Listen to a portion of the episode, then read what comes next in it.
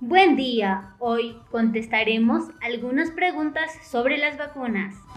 ¿Las vacunas son seguras? Sí, las vacunas son seguras y salvan vidas.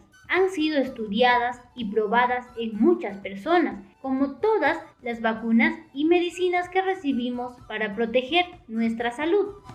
Si ya tuve coronavirus, ¿debo vacunarme? Sí, antes comunícale al personal de salud, porque algunas personas pueden volver a enfermar después de un tiempo. Es mejor prevenir vacunándote junto a toda tu familia.